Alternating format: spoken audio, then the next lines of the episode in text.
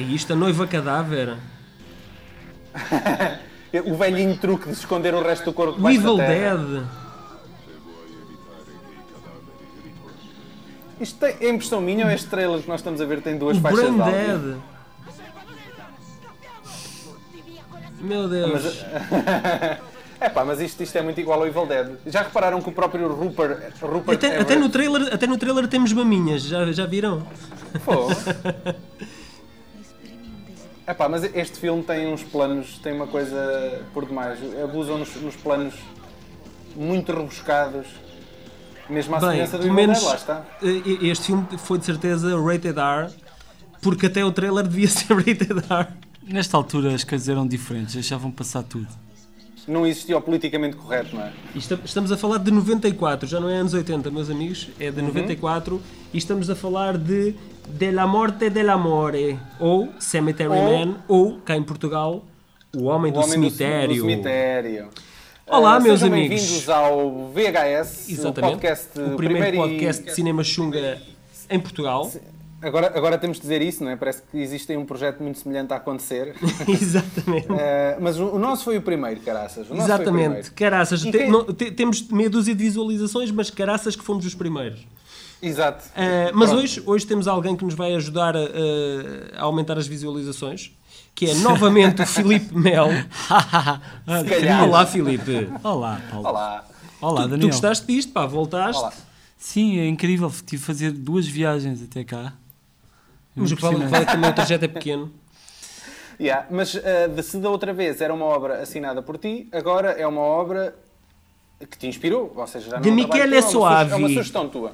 Há que dizer que eu posso dizer que eu, eu vi os filmes que vocês tinham no vosso cadastro Sim. e foi muito difícil escolher. Portanto, a minha escolha é, é quase aleatória, porque ah, apetece-me falar sobre tantos filmes, mas escolhi este por algumas razões. Vamos lá começar esta conversa, Sim. porque eu adoro este filme. É, essencialmente é isto. Mas, mas só pelo trailer percebe-se por, porquê. Porque tem ali o, eh, uma carrada de ingredientes epá, de influências de, de filmes. Eu, eu noto aqui, só no trailer, uh, várias influências.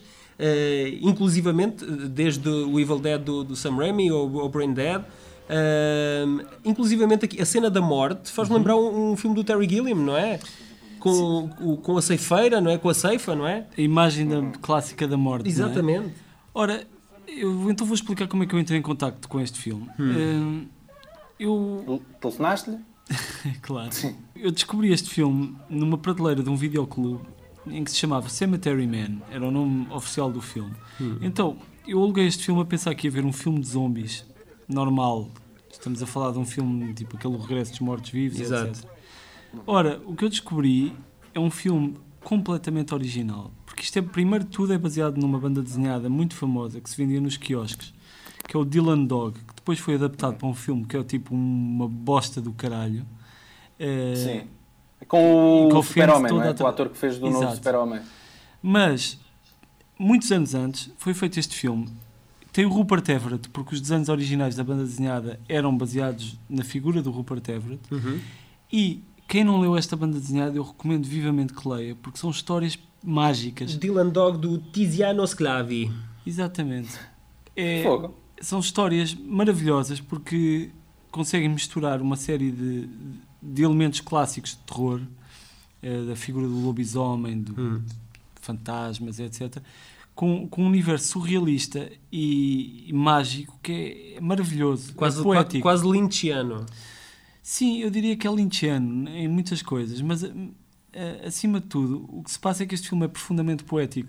O, o- o título em italiano é Della Morte e Della Amore e o filme é uma espécie de um ensaio sobre o amor e sobre E a a morte. morte. E quem está à espera de ver um filme de zombies tem lá os elementos todos. Uhum. Tem mulheres nuas, tem cabeças a. Arrodos! Arrodos, há maminhas espalhadas por todo lado. Há, Não há é? um par de mamas que é capaz de ter os maiores alvéolos Especialmente os da alguma vez, atriz Ana Falci. alguma vez postos em celuloide, não é? Exatamente. Verdade. Muita, muita sexploitation. Mas quem tiver dois dedos de testa vai perceber que nas entrelinhas está um filme maravilhoso, uma mensagem fantástica e, e- e muito difícil de, de transmitir. Que é, é, no fundo transmite uma, uma emoção muito particular. É um filme com um ambiente muito particular. Não, é muito difícil descrever Eu por acho palavras. que o, o subgénero gore é, o- é, foi o, o género que se teve que inventar para os filmes que conseguem reunir comédia com terror, não é? Acho que este filme en- en- enquadra-se de alguma forma na- no género gore, não é? Sim, eu diria que sim, tem todos esses elementos. Mas se eu tivesse de, de falar sobre o filme, eu não diria que é uma comédia. Embora quem veja o trailer provavelmente fique, ok, isto é um filme gore e é uma comédia. Mas, Mas não o é. filme tem muito humor à mesma. Sim, tem muito humor, mas eu diria que talvez o filme mais próximo em termos de espírito que eu tenha visto é As Aventuras do Barão Munchausen. Do Terry Gilliam. Exatamente, que aliás, o realizador deste filme foi assistente de realização nas Aventuras do Barão Mun- Munchausen. E trabalhava também muito com aquela pandilha do cinema italiano dos anos Dario Argento. 80. O Dario Argento, o, o Lamberto Bava, essa gente toda, associou-se ali e ele trabalhou nessa altura, muito. Eh, mas ele conseguiu misturar uma série de coisas que fazem com que ele seja tenha conseguido fazer este filme que no fundo é um milagre. É muito difícil fazer um filme assim. Escrevi que isto é um curioso caso que mistura o humor gore de Peter Jackson, dos tempos do Brain Dead, com o surrealismo de David Lynch. E o resultado ainda hoje nos levanta alguma discussão sobre o que raio se passa neste filme, que começa por parecer uma história de terror ao estilo do Evil Dead, mas pouco a pouco entra dentro do território do abstrato. Hum, nós ainda não, não, não falámos aqui de- do que é que narra a história, não sei se queres explicar como é que o filme começa, não é? Neste Nós- caso aqui há uma, um, um aumento muito gradual do universo que ele quer criar e consegue criar no final. Na verdade, o Daniel estava a fazer um resumo do filme daqueles que podia estar numa contracapa, que estava perfeito. Sim, eu só vi o filme uma vez hum, e a sensação que me passou é que há ali muito texto nas entrelinhas, há ali muita. Ali aquilo é uma metáfora de qualquer coisa, mas eu não cheguei lá e esperava que tu, sendo fã do filme, me ajudasses a perceber o que é que se poderia estar ali a passar que não fosse o evidente. Tive exatamente a mesma sensação ao ler a banda desenhada. Eu, na verdade, queria muito ler a banda desenhada e não conseguia porque só encontrava italiano. Eu, infelizmente, não falo italiano. Então vi, vi os bonecos. Mas depois saiu uma edição da Dark Horse que é um compêndio com todas as histórias, com muitas das histórias que traduzidas em inglês e, e dá exatamente a mesma sensação do que o filme. E o que se passa com os, os filmes que de facto são ótimas metáforas para alguma coisa é que são muito difíceis de explicar. É muito difícil explicar exatamente o que é que funciona ali. É muito difícil de explicar o que é que faz com que o 2001 seja especial, acho eu, não é? O que é que faz com que aquilo não seja um filme de ficção científica, normal? Então achas que o filme sugere mais do que aquilo que realmente quer transmitir? É apenas. base- vive da sugestão, é isso? Eu acho que vive da sugestão e vive da, de uma série de questões que são essenciais para, para, para o nosso processamento emocional e humano, que é o amor e o medo da morte, não é? Eu acho que um bocado a, a história dos mortos regressarem, dele ter de, de lidar com isso da, da maneira mais clássica, que com tiros na cabeça e com decapitações. E há, lá, há lá uma frase que eu, que eu, que eu eh, adoro especialmente que é para de matar os mortos. Claro. Fantástico. Mas, é- eu Mas tenho- era o trabalho dele, né? Eles voltavam aqui uma semana depois, não era? Sim, sim. Sete A responsabilidade sim, deles era, era, pô- era- tinha que estar ali para, enfim, para, dar- para eles não saírem do cemitério. Sim, tinha que dar um tra- assistência, Era um trabalho né? sujo, Exatamente. mas alguém tem que o fazer. É, é um filme ambicioso nesse sentido, é que eu acho que, consegue eh, transpor essa barreira que, que é, não é um filme de terror, não é uma comédia agora, não é um drama psicológico, é uma obra de arte este filme. Porque se vocês virem bem, mesmo a cena de amor, aquilo é é baseado num quadro do Magritte, naquele no beijo, não é? Isto é só um exemplo, porque eu acho que todo o filme está construído dessa maneira, não é? E mesmo também a, a relação de amizade que ele tem com o Nyagi, não é? Que é aquele... Parece o Sim, sim, É o Igor, é o É Igor. o Igor. Puro entretenimento, basicamente. Eu não sei se vocês sabem, mas o filme foi gravado num cemitério real, eh, mas que eh, já não estava ativo, por assim dizer. Já não enterravam mortos lá. O cemitério é muito, é muito português. O, o aspecto do cemitério, não é? As próprias Ah, campas, aquilo podia ser é aqui. latino, é de alguma forma Sim, sim. latino, não é? Eh, Exatamente. Mas é especialmente bonito o, filme, o cemitério, de facto. O, o cemitério é, é- é real, eh, foi um cemitério ativo. eh, Quando foi rodado já, já não, não enterravam lá pessoas, mas continuava com as sepulturas. Eh, Houve uma cena que foi filmada num, num jazigo e, e houve um dos membros da produção que levou algumas ossadas como recordação para casa. Não sei, devia ter algum fetiche especial ou então um cão souvenir não, não, porreiro. não tinha, se calhar não teve tempo para ir comprar o, o- a ração para o cão e então resolveu levar dali al- algumas coisas. Eh, conclusão, ele no, no dia a seguir eh, trouxe as ossadas de volta, dizendo que durante a noite tinha sido atormentado por um fantasma que lhe tinha dito porque ele tinha que devolver os, os ossos. Eu não percebo. É, é- é filmes como este, O Exorcista ou o Poltergeist, há sempre histórias dessas. na- na- Exatamente Sim, por mas sabe bastidores, porque é que eu não coisa- acredito nisso? Então, Porque eu tenho um amigo, que é músico, que roubou um osso da Capela dos Ossos. e não lhe aconteceu nada. E nunca lhe aconteceu nada. Acho que o pai dele encontrou aquilo na Não, mala do pode carro. ter sido apenas o cúbito, não é? O cúbito não, se calhar não fazia tanta falta. Agora aquele senhor se calhar foi mais ganancioso, não é? Claro. Levou um crânio, levou um crânio humano e sei, aí não então, sei são, a dos- são dos piores. Este filme teve muito pouca expressão, tanto no seu lançamento em Itália como posteriormente nos Estados Unidos, em 96, onde Uhum. foi então lançado com o nome de Cemetery Man. Ah, no entanto, ganhou ah, seguidores de culto. Um deles, para além do Felipe Mel, ah, foi o Martin Scorsese, que considerou Exatamente, este exatamente. um dos melhores filmes italianos da década de 90. Sim, Uau, boa referência, é verdade. É verdade. Sim, Fantástico, não é? O que eu posso dizer é que essa história de ter sucesso ou de não ter sucesso, meu, já repararam nessa história dos italianos que tentam fazer bons filmes e depois os americanos chegam e estragam aquilo tudo? Olhem, eu era uma vez na América. Melhor banda sonora da história. Nem sequer entregaram a papelada para ser nomeada para os Oscars. O Era Uma Vez na América, dá, só a história de- da edição desse filme é que o filme estreou sem a música do Ennio Morricone com 90 minutos. Exato. A versão Edição cro- cronológica. por Exatamente, exatamente. pá. Foi proposto, uma, uma editora americana propôs à, à produção eh, fazerem o casting ao Matt Dillon, eh, que na, na altura eh, pá, tinha, tinha bastante visibilidade, eh, que era para ele interpretar então a personagem principal do Della More e Della Morte e, eh, e então editarem, editarem o filme nos Estados Unidos. Mas a produção não alinhou, preferiu, optou pelo Rupert Everett eh, e então a editora eh, deixou de ter interesse na produção. O Rupert Everett quis, eh, depois deste filme, ganhou, não, não por causa deste filme, mas depois deste filme ganhou alguma popularidade como ator no- nos Estados Unidos. Eh, e ele expressou o desejo de participar num remake com mais orçamento. Claro, quem é que não queria? Pois, claro. É que a questão Mas é. acho que ele, ele, ele quis, fez um pressingzinho para que isso acontecesse. O mas, Dolph eh, Lundgren também eh, detestou entrar no Masters of the Universe e agora já diz que se quiserem fazer um remake ele dá uma perninha também, portanto faz um cameo. Como é que alguém pode não gostar do Masters of the Universe? É um filme tão bom, não é? O Iman não gostou. O realizador, o Michel Soavi, eh, em 2011 disse que queria filmar uma sequela em grande, eh, mas já vamos em, Em HD? 2015 e, epá, ainda, não- ainda ninguém viu nada, não é?